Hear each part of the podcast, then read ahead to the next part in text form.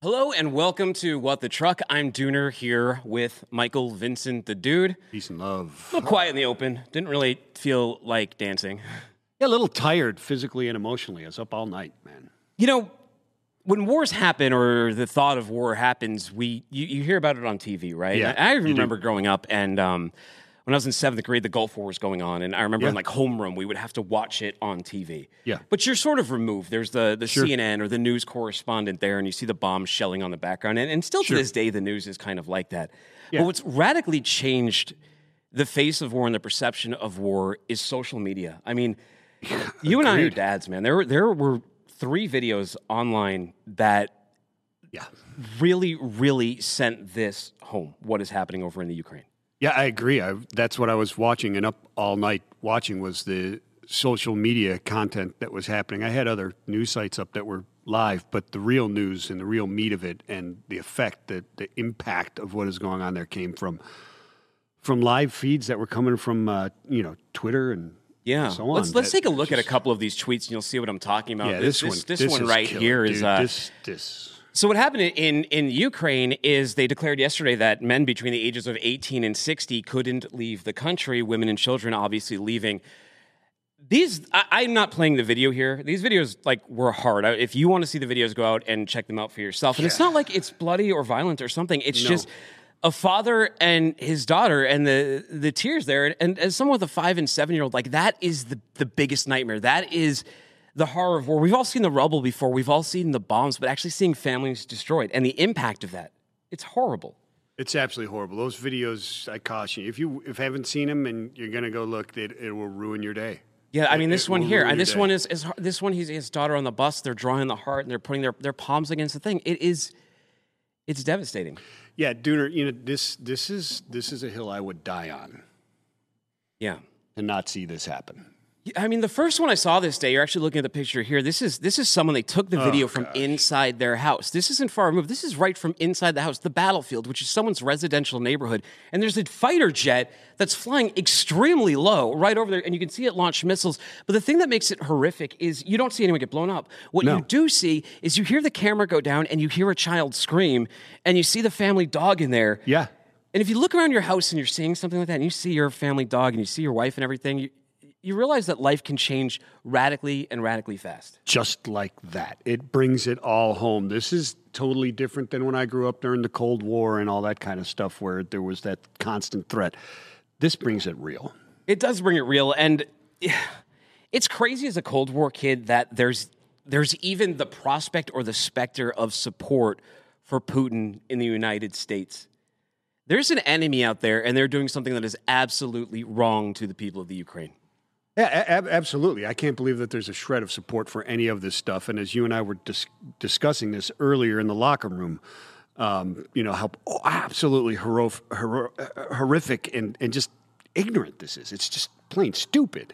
It really is. uh, to have this happen, the silver lining maybe is the world being shocked into we can't do this anymore. This is just not worth it, no matter what it is. Well, you remember there was the the, the what, which war was it a, uh, a while ago? Where it was like shock and awe, right? And then Yeah, on the yeah, news yeah. you see all like the shells coming down, and that was a shock and awe. For me, the the shock and awe is just these these, these videos of people right there on the street. Yeah, absolutely. This is this is uh, uh, hopefully. I mean, the the tears and the destruction of these families, like you, you pointed out, which is so heart wrenching and hits home, will hit home to the rest of the world, and, and just say "Th- this, enough, enough. We'll talk a little bit about the impacts of that later in the show. They obviously pale in comparison to the, the human casualties in the capital and just the gravity of this situation. But we'll talk about what we know and how it'll impact freight. But also on the show, it's really good. We're going to get some insight on what's happening on seaports as well as what's happening up in spaceports as we have uh, the Florida Harbor Pilots Association on today, Yeah. as well as NASA. Before we get to all that, let's tip the band. Surge Transportation thinks non competes are stupid. Non competes chase away good talent and stop talented people from joining the supply chain industry. Tear up your non compete. It's non enforceable. Email jobs at surgetransportation.com and do what? Hey, open your own office tomorrow. Tomorrow. Well, Monday. Take Saturday off. So, those of you not familiar, this is what the Florida Harbor Pilots Association is. Sequence sequence. One mistake is all it takes. You can't afford to make a mistake in this profession. It could be a catastrophe. Here, you have to demonstrate your ability. We lost pilots boarding or disembarking. The seas were about 10 to 12 feet. And the whole deal starts going back. It was a very risky position for us to be in. As part of our job, we put our personal safety on the line. This job is not for everybody.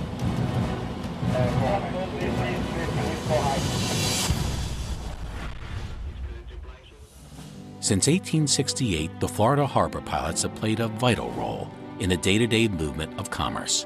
Each year, pilots are responsible for the safe and efficient movement of $50 billion in Florida imports and exports, 120 million tons of cargo, 10 million passengers, and 41,600 ships. 24 hours a day, 7 days a week, 365 days a year, through storms, high seas, and the dead of night. The 100 men and women that make up Florida's harbor pilots enable the state's life giving essentials to pass safely through its waterways, all at no cost to residents. So on Wednesday, we were able to catch up after the show with Yeah. Laura DiBella. She's the executive director at the Florida Harbor Pilots Association. Here's a conversation we had with her. It was really great. Can you guys play it? Talk about some history, some lineage, Michael Vincent. Founded in 1868, the Florida Harbor Pilots Association is comprised of 11 member associations that represent nearly 100 highly skilled, skilled and highly trained harbor pilots that serve each of Florida's 14 deep water ports. I bet you didn't even know Florida had 14 deep water ports. I was, you know, I, I operated out of Port of Miami and out of uh, um, uh, Riviera Beach with tropical shipping for uh, a while, and I did not know that there were 14 deep water ports. I would have guessed like six.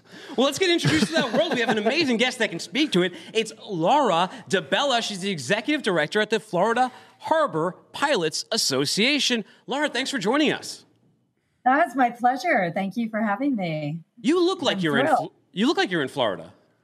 I am in Florida. I'm actually in Tampa today. Forgive me. I'm in a hotel room, uh, so you can uh, my my background. But I, uh, I was here for an event actually last night. So, and I'll, I'll be leaving shortly, and I'll be headed to South Florida, uh, actually Fort Lauderdale next. So I'm kind of making my rounds around the state as we Yeah, speak. I saw. Uh, I saw some pictures there actually on your profile. You were at a Maritime Industry Awards last night. It sounded uh, really cool. Any any takeaways from it? Was it a good time? Oh, it was great. It was great. Uh, I had the uh, the honor and privilege to deliver the keynote last night, um, and we had uh, just such a star-studded audience. You know, from the admiral for district U.S. Coast Guard District Seven uh, was there, Rear Admiral um, McPherson, and then also uh, the captain of the port here for Sector St. Pete. Um, uh, Matthew Thompson, Captain Thompson. So it was just uh, in addition to 98 others. So it was a completely sold out event. Um, you know, just the the biggest champions of the maritime world, and uh, and I was just thrilled to be there and and so honored to speak to them. So it was great. Yeah, very cool, Laura. So behi- before we get into how pilots do this, right? Yeah. What harbor pilots do, how did you get into this?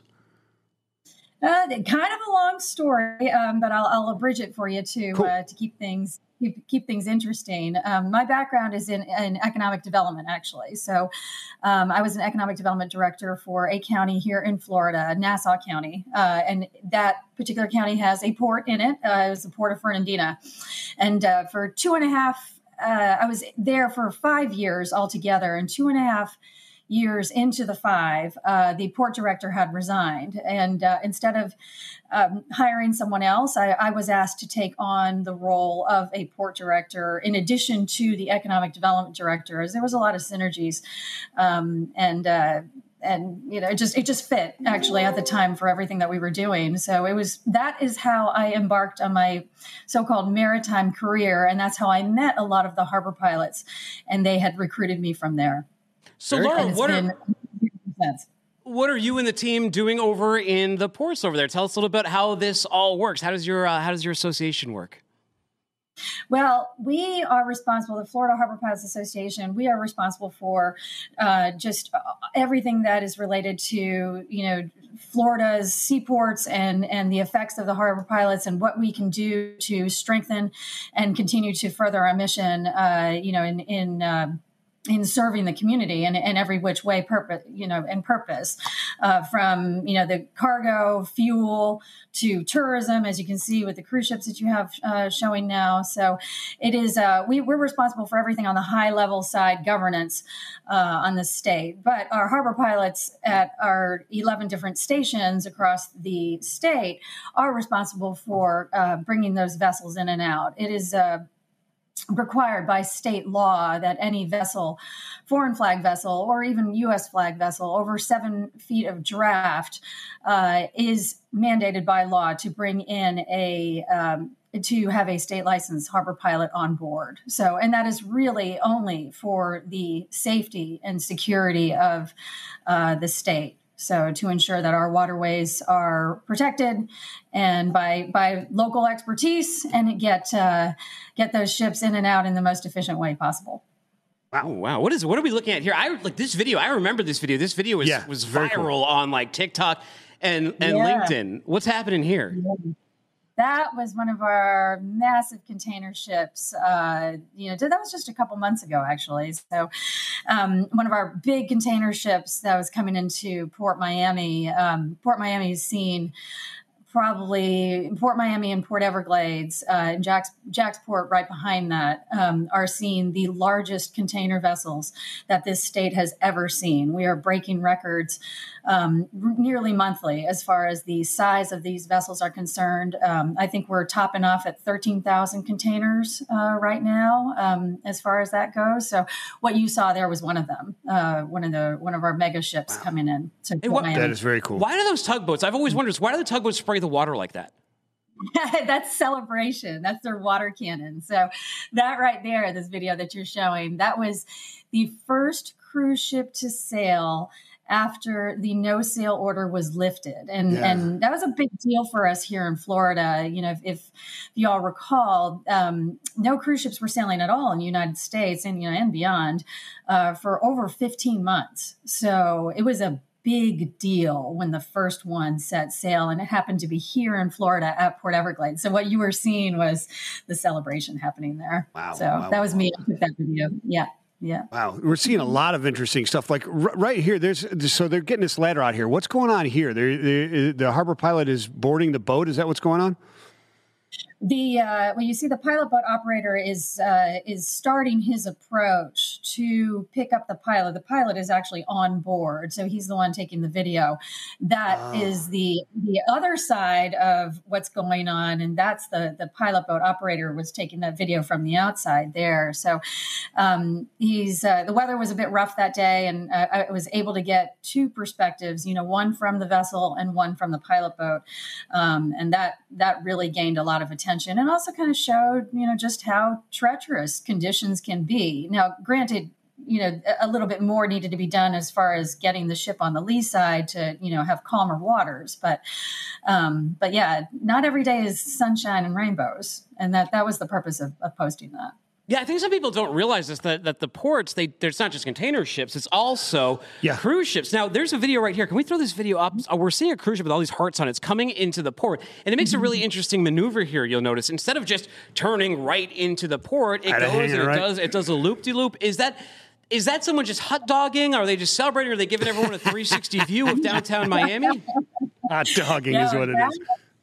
So that was Virgin Voyages. They just opened their new terminal at Port Miami, uh, and that they had set sail that evening. And obviously, it was it was Valentine's Day weekend, um, and I think that was the thirteenth, like the day before Valentine's Day.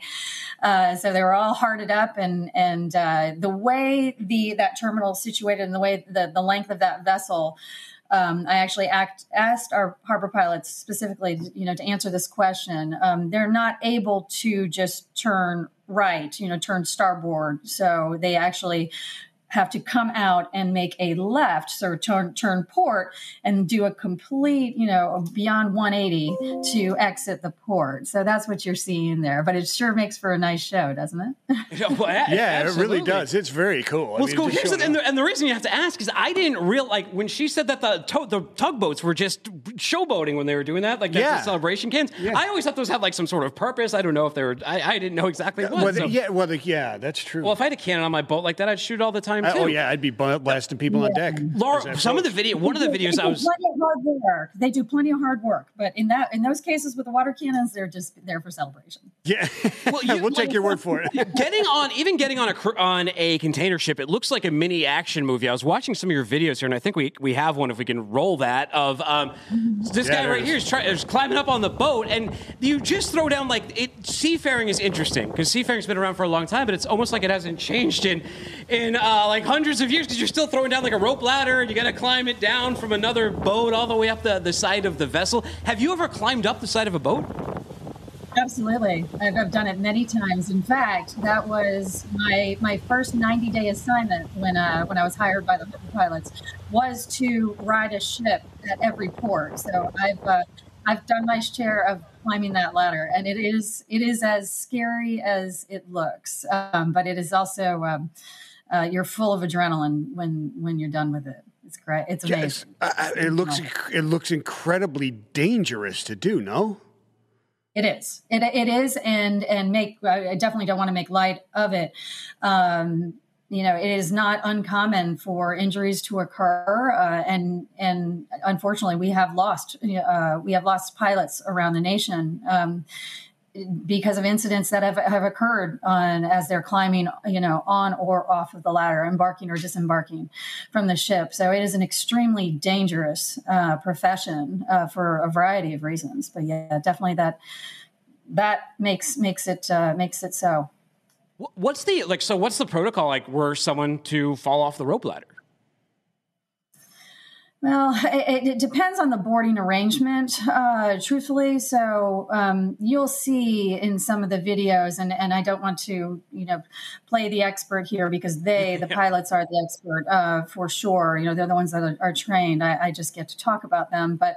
Um, more often than not, you'll see the boat start to move away uh, as they uh, the pilots appear to be secure on the ladder. That is uh, primarily to uh, I don't want to say. Oftentimes they do that so that if the pilot were to fall, he would drop into the water. He or she would drop into the water. We do have some female pilots, um, as opposed to falling on the boat because they could potentially injure themselves more if they fell on the pilot boat. Yeah. Um, it's not always the case. Uh, sometimes you look at it the other way. You know, I've, I've heard arguments for both sides, but that's uh, that's generally how it is it is done.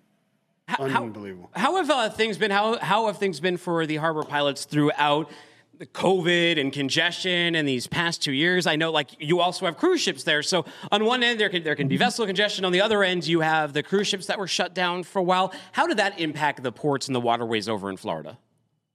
It, it was uh, it was chaotic. I mean, it was very very hard. Uh, we um, we have the top three cruise ports here in Florida. So when the cruise shutdown occurred uh, and was prolonged for 15 months, uh, that was uh, disastrous to our pilot stations across the state because few realize that the service that our harbor pilots provide uh, is actually at no cost to the taxpayer. So all of the income that our pilots uh, receive is based on their ship handles and nothing more. So essentially, call it a commission off of each ship handle. So take away, you know, a huge amount of vessel activity at our seaports and we, we, our pilot stations were very much in the red uh, and for a very very long time but they still had a job to do. So i uh, i would be lying if i didn't tell you that we were basically stood up by disaster loans for a while uh, you know here to uh, to ensure that our ports remained open. It was uh, it, it was a very stressful time for them but i uh, I'm happy to say we got through it, and uh, you know now cruise ships are sailing again, and, and we're ramping up to to a place that we were before. But you know, then then here comes Containergeddon and the supply chain crisis, and you know this onslaught of activity, which of course is not a bad thing. But now we're seeing, like I had said before, some of the biggest container ships that our ports have ever seen. And we're dealing with infrastructure that has not been improved upon in, in, any dramatic way in, say, maybe 50 years. So, you know, we're, and this is not just our problem. And here in Florida, it's a, a universally nationwide problem. Um, uh, we need a we need a whole lot of help on the infrastructure side to uh, to basically get in the game and stay competitive uh, versus you know the other nations. What would uh, what would the money be used for? Like, where, where do you think would be most beneficial to help out at least the ports from from your purview? Uh, it, w- it, would depend on the port. Uh, you know, really, there's there's uh, you got to remember, you know, these these ports were were um, designed and and and you know kind of considered long ago before developments grew around them um, you know power lines and, and such yeah. you know were, were, kind of put in place so it would really depend on the port um, one of the biggest infrastructure improvements that uh, would help our ports you know and any others uh, really is deepening uh, deepening the channels to allow uh, for those bigger ships, uh, and then from there, you would you know handle the the berths and and whatever uh, other infrastructure improvements you can make in the port. But if you can't make those channels deeper, then you know you're somewhat limited in what you do as you progress into port property. So, so Laura, uh, how, how, does what does it take to become a harbor pilot? What is the training like? How does one become a, a harbor pilot? It's uh, it's quite extensive. Uh, Florida is uh, is very strict in what it uh, pilot is handled differently in every port. Uh, I'm sorry, in every state. Um, there's 24 states that have uh, pilotage, and we're obviously one of them. Um, it is extremely competitive. We require you know, all in all, about once all the testing, um, the training is done, uh, is probably ends up about being 15 years or so of, uh, of sea time. Uh, we need an unlimited master's license uh, that is required uh, before you can even take the test, be considered to take the test. And then once you take the test as to be a Florida harbor pilot, you have to score the highest for that port. So, um, so you we have multiple individuals uh, you know very highly qualified that will test and test and test for years for different ports and and just simply get beat out by other people. I mean so it is it's not it's not a joke to to get to get a um, to even have that luxury to be selected. And then once you're selected you go you undergo training for years two to three years in depending on the port um, and then you will finally you'll you start as a deputy and then you move your way up you know through the deputy program. And then finally you uh, if you make it you will become a state licensed florida harbor pilot so it's pretty expensive. About two decades. Let's go ahead and say two decades of your life.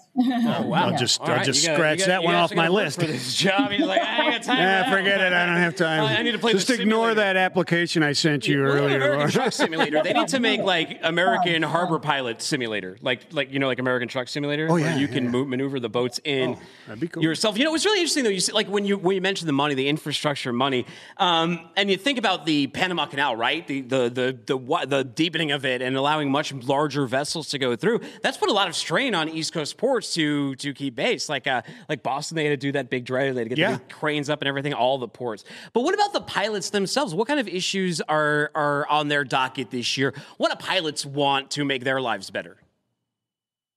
Well, uh, if speaking from you know from uh, obviously my perspective, you know, a, a because of the the way we are structured and and and how we are funded.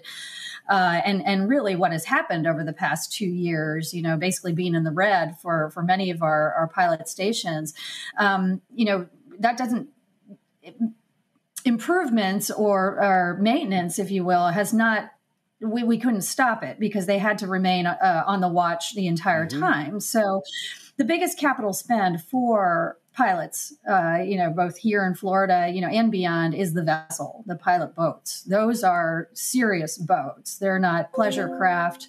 Um, they definitely uh, uh, have a, a, high cost to them, depending on um, you know what what type of vessel is needed. So it is, uh, and they're very hard to maintain. Anybody that owns a boat can can absolutely agree sure. with me when I say that. Just you know, a boat is is a very very expensive thing to have, and they have multiple boats.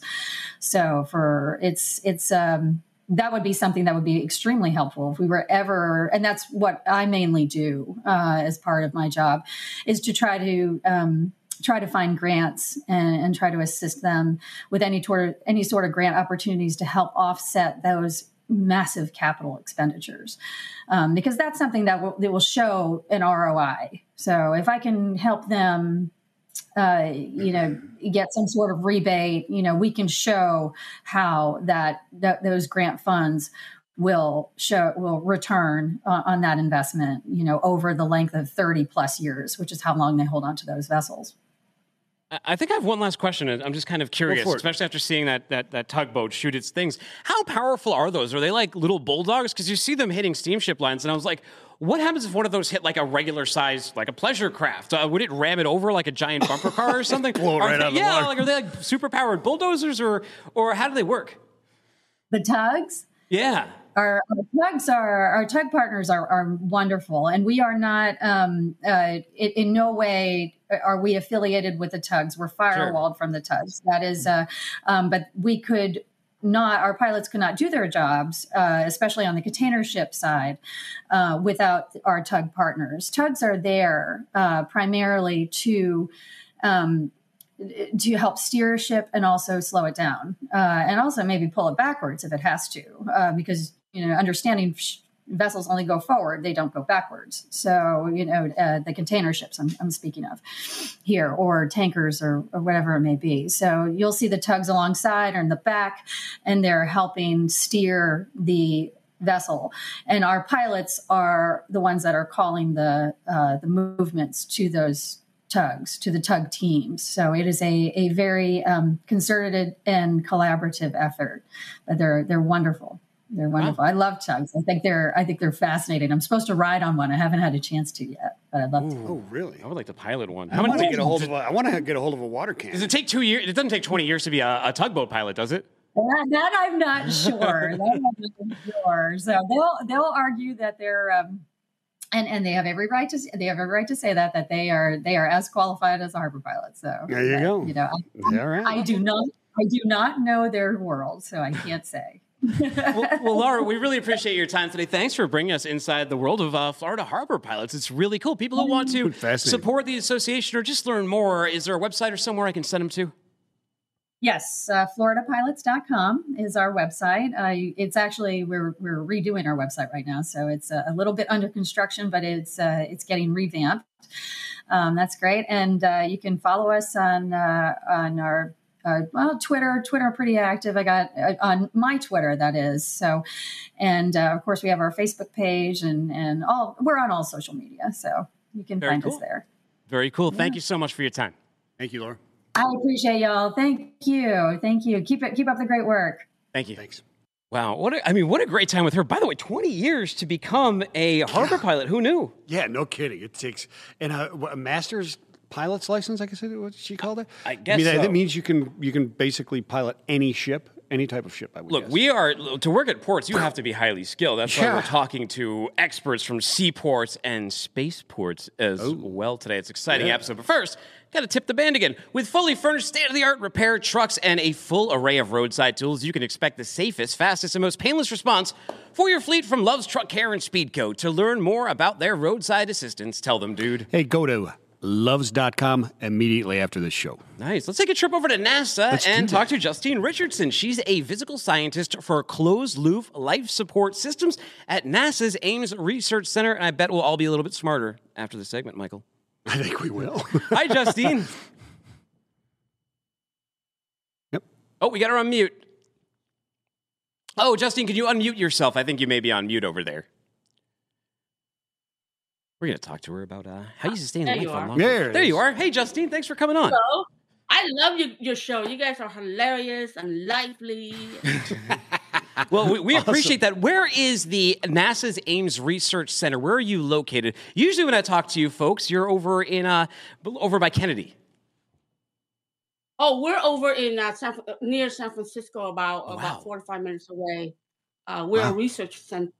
Uh, we're actually near a lot of the. We're right in the middle of Silicon Valley. And what kind of field? What kind of research do you all do over there, Justine? So we do fun, uh, not fundamental research, but we uh, do what you call a low technology development. When someone has an idea, we develop it in a lab, and then we uh, give it to the flight design people, and they design it and they fly it on station. So uh, I actually work in the bioengineering branch, which is the life support branch that I worked in water recycling, air revitalization, and solid waste uh, and material development uh, for uh, closed loop life support system. Gotcha. So, so yeah, we have at Ames. We also have like the wind tunnel, the arc jet, yeah. Uh, fluid mechanics lab, uh, those areas as well. And wow, you know what, Justine? We we uh, I remember about a year ago when we did the Mars rover. Remember we were talking about the parachute. Oh yeah, yeah. They yeah, were yeah. testing that over. I believe it was over at your research facility. That's right. Yeah. Oh, when they were dropping it in that pool. They had the big wind tunnel there. That was the place. Oh, the, the wind tunnel. Yeah. yeah, yeah, yeah, yeah, yeah. Yeah, the splashdown yeah. one was an interesting one too. That that pool, yeah. whatever. That was very cool. So, how did you arrive at NASA? How did you come to to be uh, in biomedical engineering there? So, uh, I'm a chemical engineer. So I started working in the uh, you know the arc jet when they test the material, they have to kind of remove the contaminant from the air uh, before they actually vent it to the atmosphere. Uh, so you actually remove a, a chemical called a nitrous oxide component. So I worked on that system first, and then uh, after that, I went over to the life support branch, uh, bioengineering branch, and work uh, in the various life regenerative life support system. Uh, and we actually belong to a science division. We have rodent research, we have fruit fly, wow. Uh, you know, we have CubeSat. What are you doing with the fruit flies? Yeah, fruit flies. They're fruit fly experiments. Are, are you like seeing uh, if they, you could generate them in space? Like, what? What's the benefit of fruit flies? What do they uh like? What do they represent? Well, they have a very large, uh, uh, short lifespan, right? Uh, yeah, and so you can oh. those. Well, speaking of lifespans okay, cool. and yeah, life yeah. support, what is a closed loop system? Well, when you want to talk about closed loop, it's not 100% closed loop right now. Okay. Uh, we're talking about we're trying to maximize the, the use of a product uh, by recycling, repurposing, or reusing the material. So if we were to be completely independent from Earth, um, and there are no resupply ship, uh, then we have to design a regenerative system that remove uh, that regenerate 100%. Uh, on the planetary surface, though, uh, especially when we go to Mars. Mars has about over 95% CO2 or carbon dioxide. Uh, and then we would take that and we convert that to oxygen and methane. So um, for more regeneration, and we, we, we have to actually convert things to fuel so that we can move around, right? So that we don't have to bring them along. Um, so, so there's two. So the, uh, if I'm hearing you right, once you get to the surface of Mars, this system is able to produce life-sustaining oxygen, which obviously need, but then also the methane, which is energy. Yeah, methane can convert it to methane-based uh, fuel, uh, and that that work has been done. Uh, it's still going on. We're, we're trying to get that work done. Wow. Interesting. So, how is the oxygen and, and, and energy uh, derived from these? So oxygen is actually, if you think about it, if you breathe in uh, oxygen, oxygen, you actually breathe out carbon dioxide. Mm-hmm. And here on Earth, we don't notice, but the carbon dioxide, if you're in a closed room, uh, the carbon dioxide level would increase to the point where it's not healthy.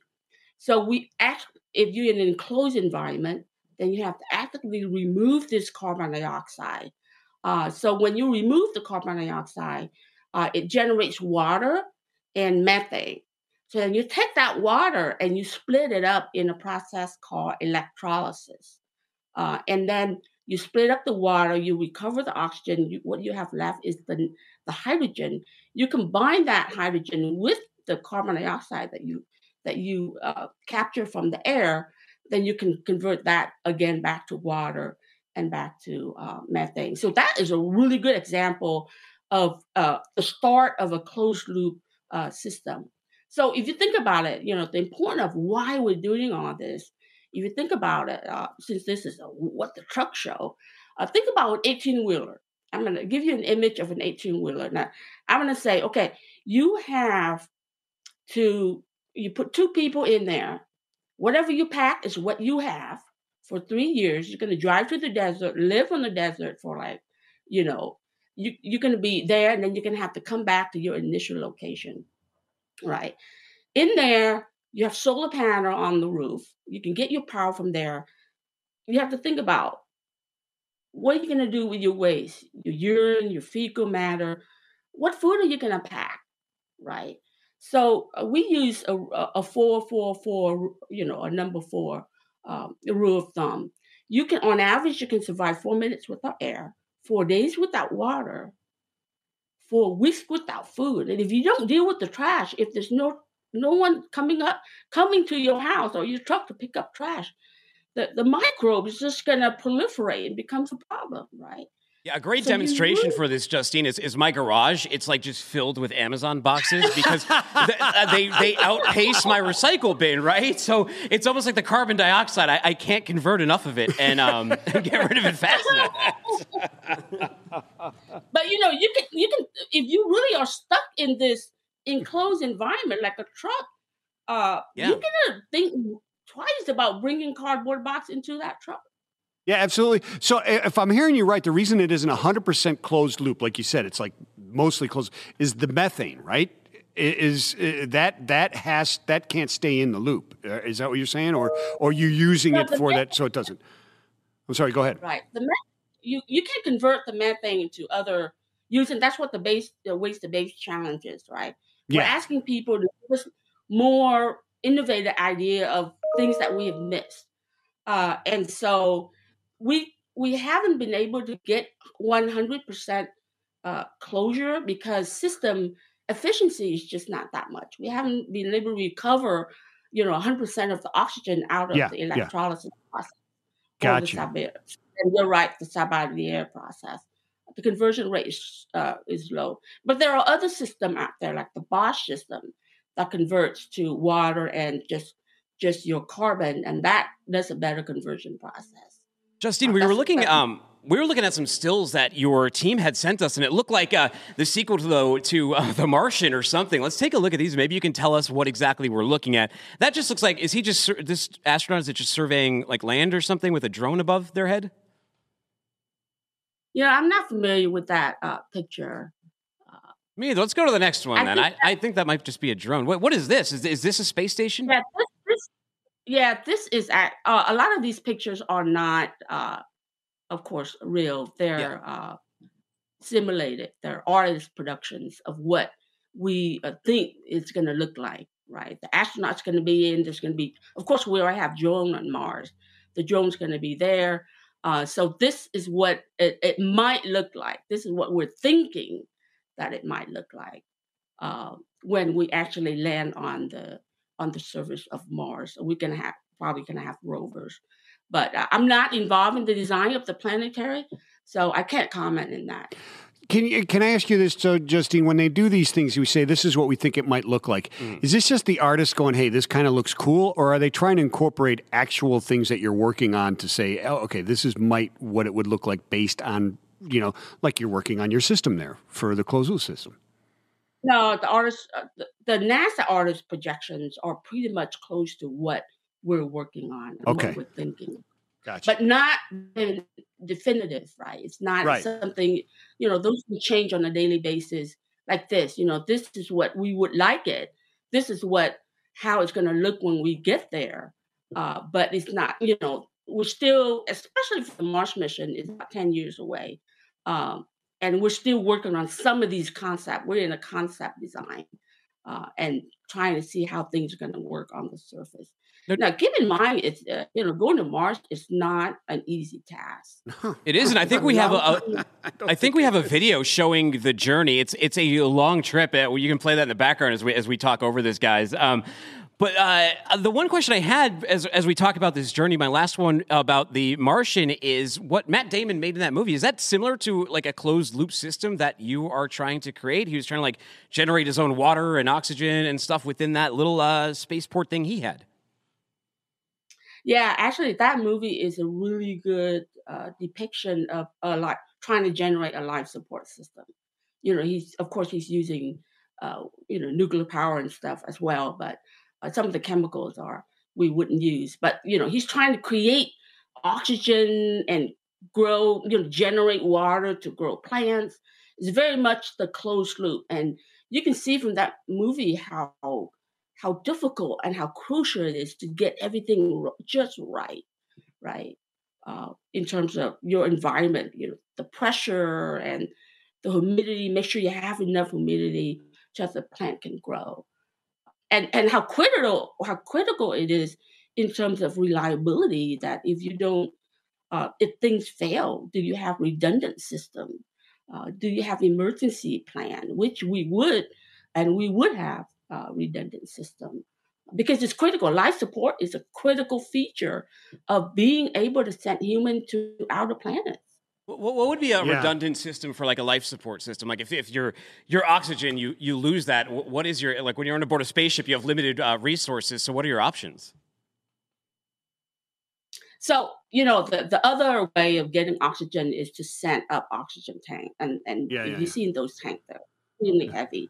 They're not uh, they're not feasible, right? On ISS, on the International Space Station, for example, I'll, I'll take the carbon dioxide system. Uh, we have one system in, you know, where the crew work, and then we have another system as a backup. So doing, uh, especially doing the time when you have the crew, a new crew actually comes up, uh, you have like six to eight people, you turn on the second system. So that's what the redundant system would, how it would work based on the needs, how many crew there are, based on the concentration of carbon dioxide. Yeah, uh, Justine, I, my question from a movie, and it was actually reality, was so from the, the Apollo missions with Gene Kranz and what they did there with the, I guess it was an air scrubber is what they used. Is that what they put together there in an emergency situation? You know, failure is not an option. Did any of that technology advance and move forward from that solution they built? Well, what they did was they they merely put a you know a, a round you know a round filter to a square filter, and I love that movie by the way. Yeah. Uh, and so that degree of innovativeness in an emergency, in quick thinking, that's what we we are all about, right? We do things that people say, well, you can't fit a, a cylindrical, you know, port to a, a square port in like three minutes, right? But we say, yes, you can, right? and that's what we do. We don't do what other people do. We do what other people have not done. Yeah. Uh, and that's what makes our technology unique. I know NASA doesn't well. say no. And, and, they say, "How do we solve that problem?" NASA NASA well, picks up yeah. these, uh, right. these, these challenges. Like, like Matt Damon, Damon, said, "I'm going to have to science the shit out of this." Well, exactly. got to science the shit out of it. well, I got to ask you something though. What are the current limitations, right, with the closed loop system? So, what is keeping us from going to to Mars and back? How long could you go on a spaceship for right now?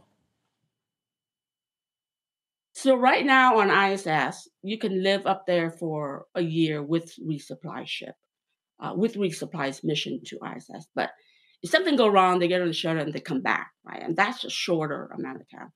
For three years, we have, and we are testing it now, uh, reliability. Uh, you know, we have to bring spare parts, redundant parts. And one of the big issue is that we have to increase the efficiency of uh, regeneration so that we can close the loop as much as we possibly can. And the other thing is that food, right? How do you bring food enough for, uh, you know, two crew, for example, for three years? And how long would those food last in terms of exposure to radiation, shelf, li- shelf life, and stuff? And all that work is being uh, addressed right now uh, in analog test sites at, at you know Johnson Space Center, Uh, and also, you know, what if you know the astronaut gets tired of eating the same food? Uh, you know, how does the food taste? It's very important for a long mission that we really consider that make sure that the astronaut are happy living in their environment and they enjoy working in that. And, yeah, good uh, point. Very important. Especially on the food, like I don't know if you ever had like the, the astronaut ice cream from uh, like a, a NASA gift Space store, dots? novelty. yeah, Space dots. But how many times do you go and buy that? You get it once, right? Yeah, it- it's, yeah, it's, it that's such a great idea sick of it afterwards. But yeah, I mean, you can go back and look at our episode last month with NASA, and we were talking about space tacos. They're growing peppers up there, and well, Yeah. they're they're figuring out how to do and grow peppers up there, which is there you go. Really and then you get fruit flies. And then you get fruit flies. Like it's just, Justine, how, how so? Uh, the graphic is kind of far away from me. Is it about a year to get to uh, Mars? This this video that we're seeing here is that how long we're, we're looking at Yeah, to take yeah. a spaceship? Yeah, you yeah, the usually the planned mission to Mars, uh, Mars, and then come back Yeah. it's about three years or eight to nine hundred days. Oh, wow. Yeah, because I think in the longer to come graphic I was back? seeing it's like 595 days to get back or something like that, right? Because you the, the the the the orbit that they launch you on it or you're going to launch on is much larger than to it.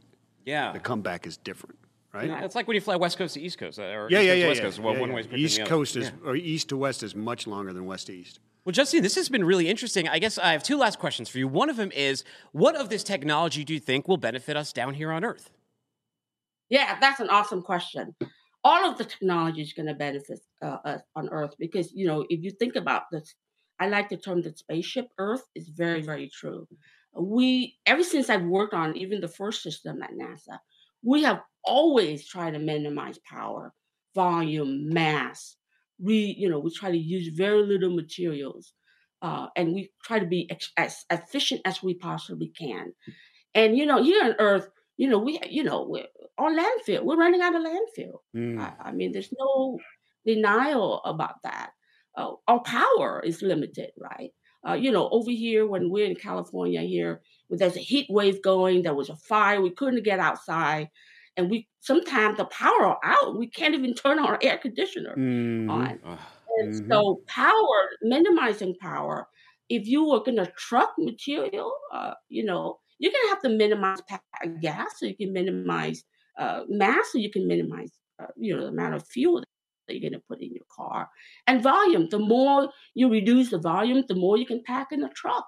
Uh, or, or in your house, how our house is getting smaller and smaller uh, by standard. And so a lot of these problems, uh, a lot of the water technology, water recycling technology, are uh, have already transferred over.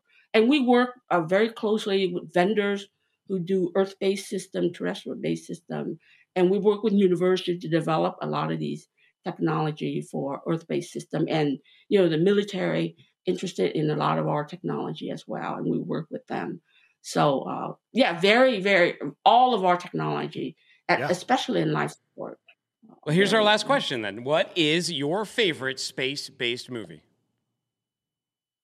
My favorite is Apollo 13. All right. I think I've watched it It's a good one. because of the fact that they they are just so you know uh, uh, adamant that they need to solve this problem. They were willing to even count the the amount of amperage that they need to use uh, Yeah. on the system to get back.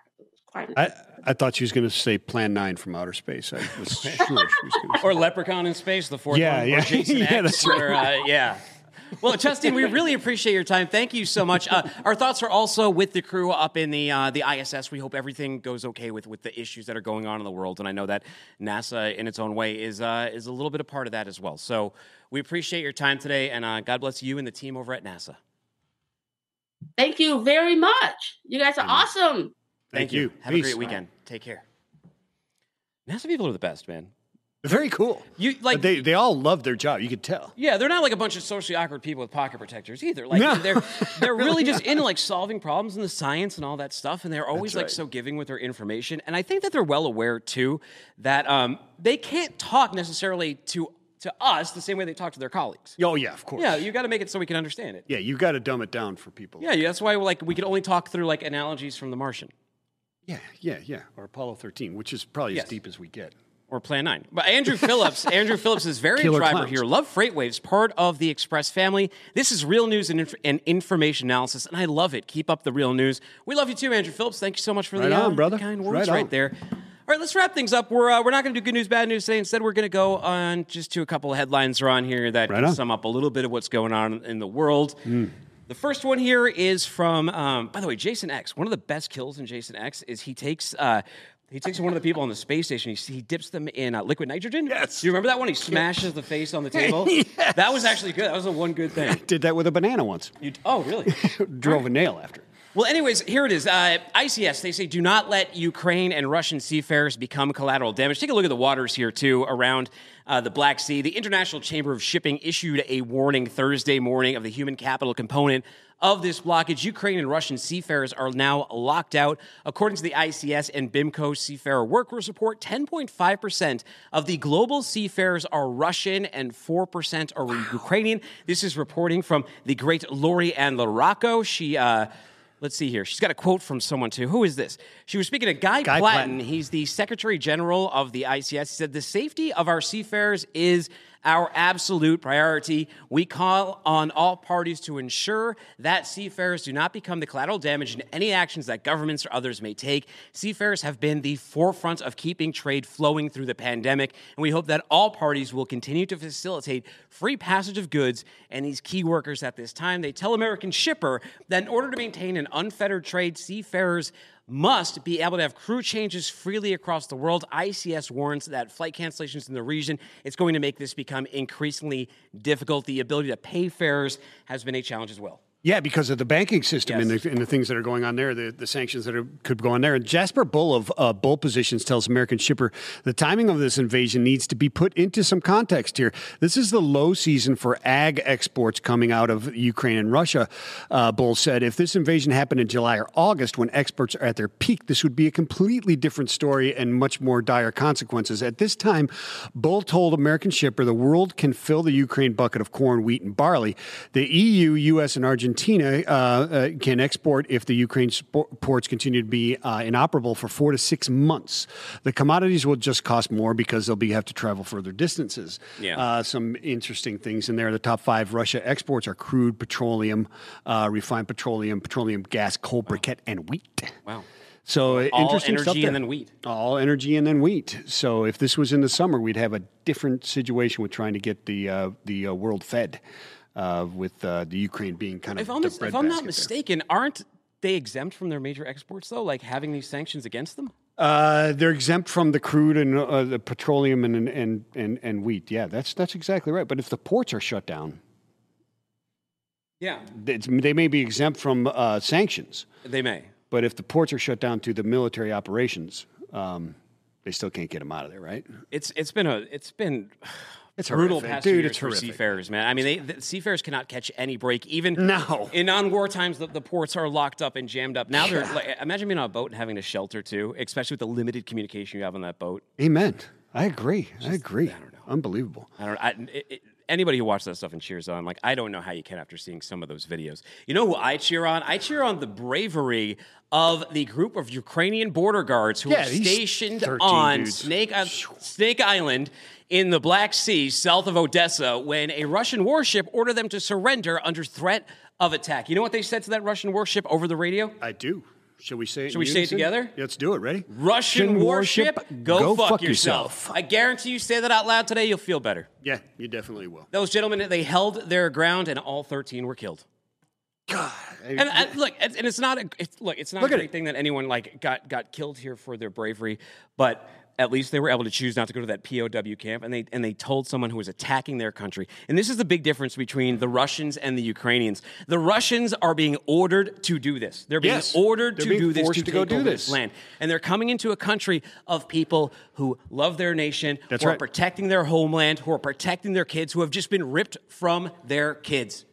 Yeah, it's it's absolutely atrocious. I just wonder how long it's going to take for these soldiers that are attacking to go. You know what? This just isn't worth it, man. I, yeah, I hope it happens. Incinerator behind them. Oh yeah, that's true. I would hope so. Yeah, yeah. The other thing that's going on, and it- it's lost a lot of attention because of this issue going on in the world, is the People's Convoy, Yeah. which departed earlier this week. That was it. We talked about that before. That's been a confusing story because there's been multiple convoys, um, and it's done what a lot of American protests end up happening is they splinter off the leaders stop agreeing with each other um, i remember brian brase from the people's convoy he really wanted to keep this on mandates There's Yeah, been absolutely. other groups i've seen influencers online from like the 3% and stuff who are trying to jump into this ultimately they say i mean if they're being honest here they're just driving down there they're not going to cause a huge issue they're not coming for the state of the union Yeah. that's fine. But at the same time, the reason why Canada worked, right, is because you were able to get a lot of moderate support. You're able to see people on the sideline who said, you know what? I don't really like these mandates either. Yeah. Right now, I don't think you're going to get that support from the public rolling in during the middle of a war with these challenges. Uh, yesterday, the federal restrictions on, well, on masks yeah. were just lowered. The mandates are being rolled back, et cetera. Yeah. There might all I'm saying is there might be a better time to do this. I completely support anyone's peaceful right to to protest or Absolutely. or, or, or convoy and get that message out there. But Yeah, absolutely. No, you're right. The, I mean, a lot of uh, you know preparation met with opportunity equals luck, and right now it's, it doesn't seem like it might not be the right time. It might not. It might not. Hey, on Monday, we have Ami Daniel. She's a co founder and CEO at Windward on the show, and it's going to be really exciting. They do maritime data predictions and analytics, and I think that we could all use some of that right now. And it'll be really interesting to talk to them about how they factor in wartime events like this into their uh, predictive uh, modeling. Yeah, absolutely. That's going to be a great discussion. Hey, Keyboard Cat, you going to play us out? Uh, Logi, Lo- Logic's John Calloway is uh, going to come.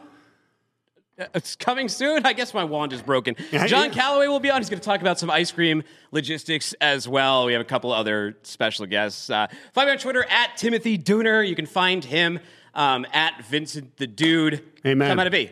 Hey, peace and love. Spread it everywhere, man. We need it.